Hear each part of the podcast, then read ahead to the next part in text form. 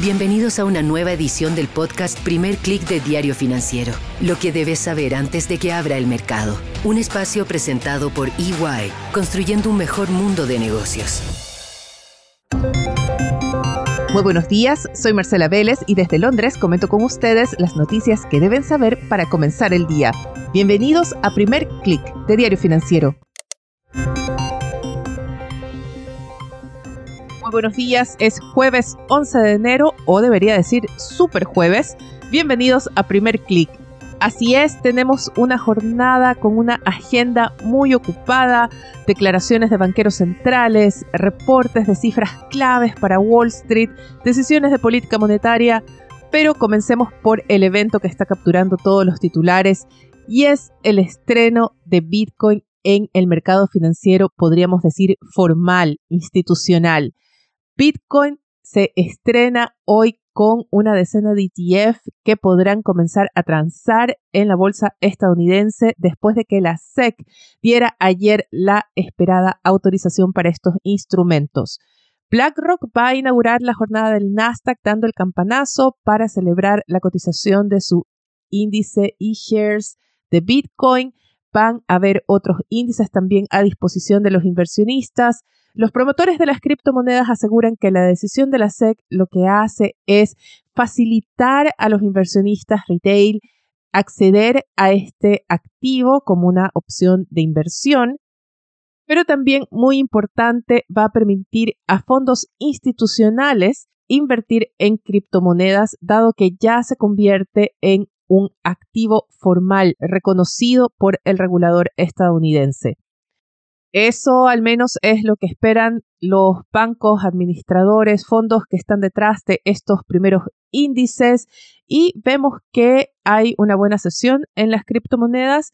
Nada muy fascinante, la verdad. Mucho parece ya haber estado incorporado en el mercado. El Bitcoin sube 0,80%, pero transa en torno a 46.320. Es el nivel similar al que tenía antes de que la SEC anunciara formalmente su decisión. Sí vemos un alza de más de 3% en Ethereum. Esta es otra criptomoneda importante debido a que hay expectativas de que sea la segunda que reciba una autorización de parte de la SEC.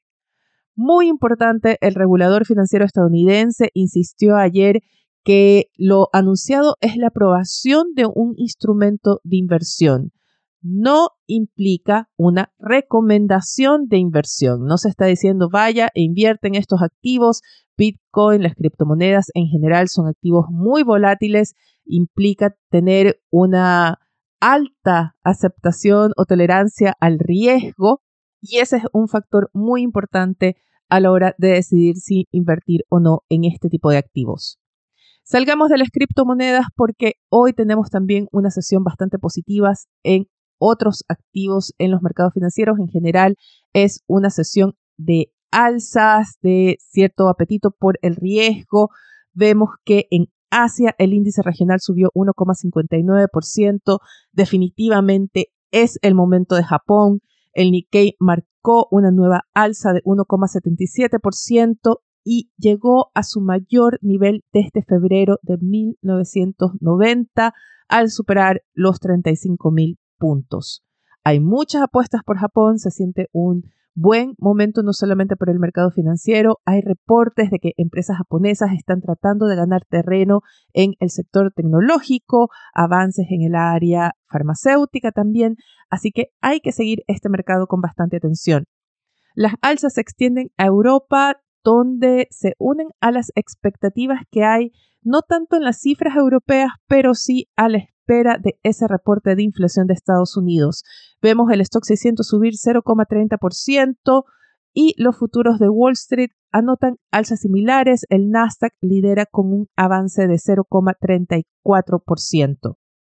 El dólar opera plano con cierta tendencia a la baja y espera así ese reporte de inflación a diciembre de Estados Unidos.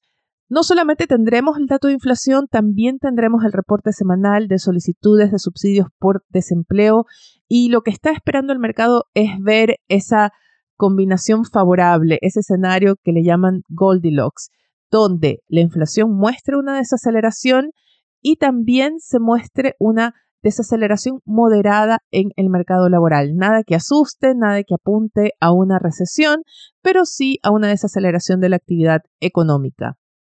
¿Qué cifras está esperando el mercado? ¿Cuáles son las que hay que tener en cuenta? Mientras se espera que el índice general marque un alza de 0,1% en diciembre en su variación mensual, sería básicamente el mismo ritmo de noviembre y que la inflación a 12 meses marque un 3,1%, también manteniéndose en nivel similar de noviembre. La atención va a estar en la inflación subyacente, esa que elimina factores como alimentos y combustibles que son más volátiles y que por cierto en el caso de alimentos también de energía tuvieron un salto muy propio de la temporada de festividades de diciembre.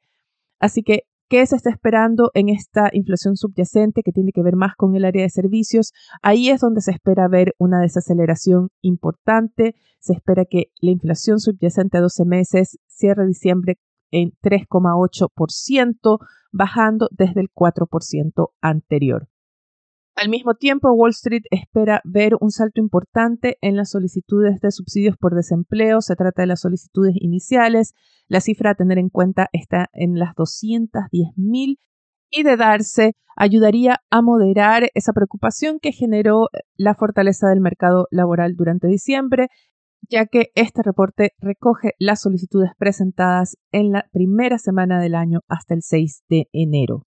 También en Estados Unidos tendremos una conferencia de Thomas Parkin, presidente de la Fed de Richmond, que, por cierto, se integra este año al Comité de Política Monetaria de la Fed.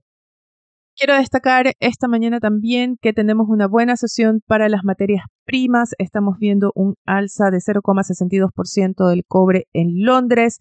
Es una buena sesión para Antofagasta, la minera chilena llegó a subir casi 5% en la apertura en Londres, recibió una mejora en la recomendación. RBC recomienda comprar la acción de esta minera y le dio un upside de 12%, un potencial de alza de 12% al valor de la acción desde su nivel actual.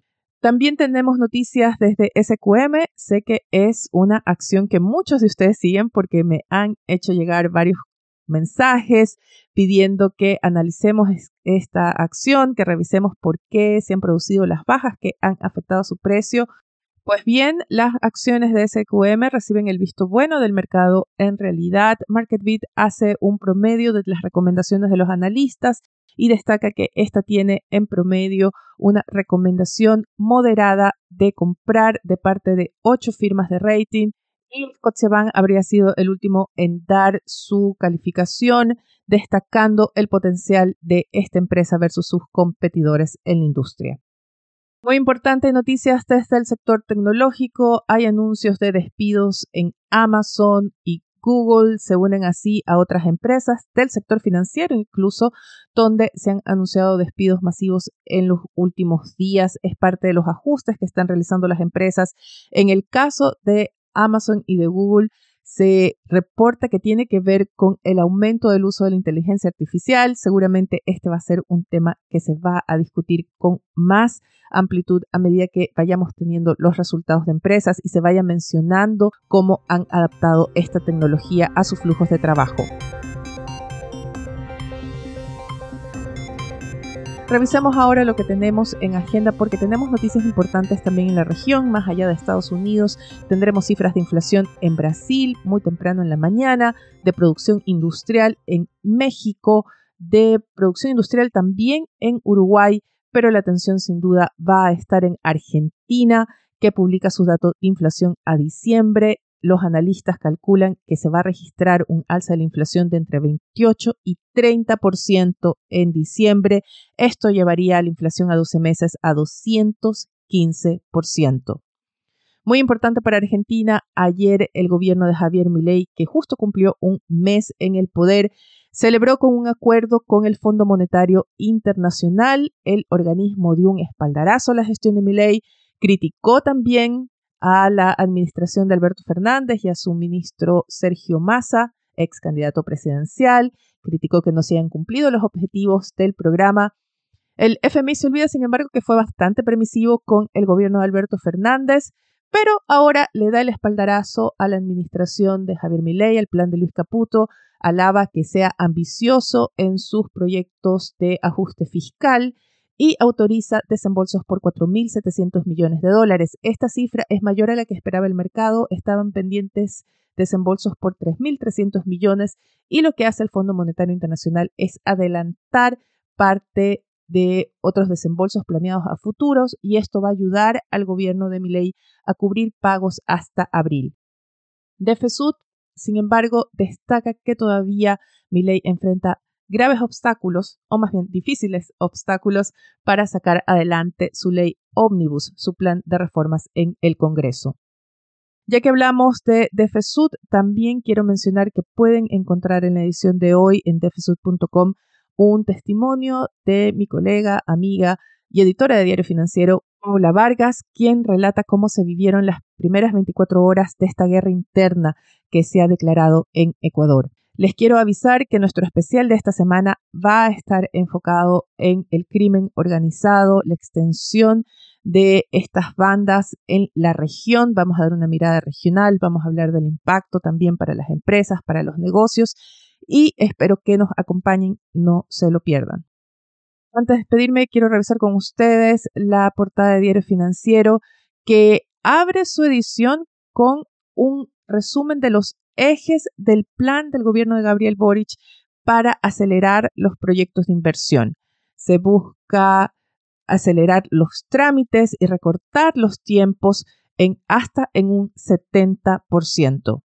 Diario Financiero también destaca que los empresarios valoran los cambios para reducir esta permisología que afecta a las inversiones o a los proyectos de inversión en Chile, pero advierten que hay preocupación por las mayores atribuciones que se le da al Ministerio del Medio Ambiente. Con esto me despido por ahora. Los invito a que sean actualizados de las noticias del día y más visitando nuestro sitio web de f.cl, tfsur.com con las noticias de negocios de Latinoamérica.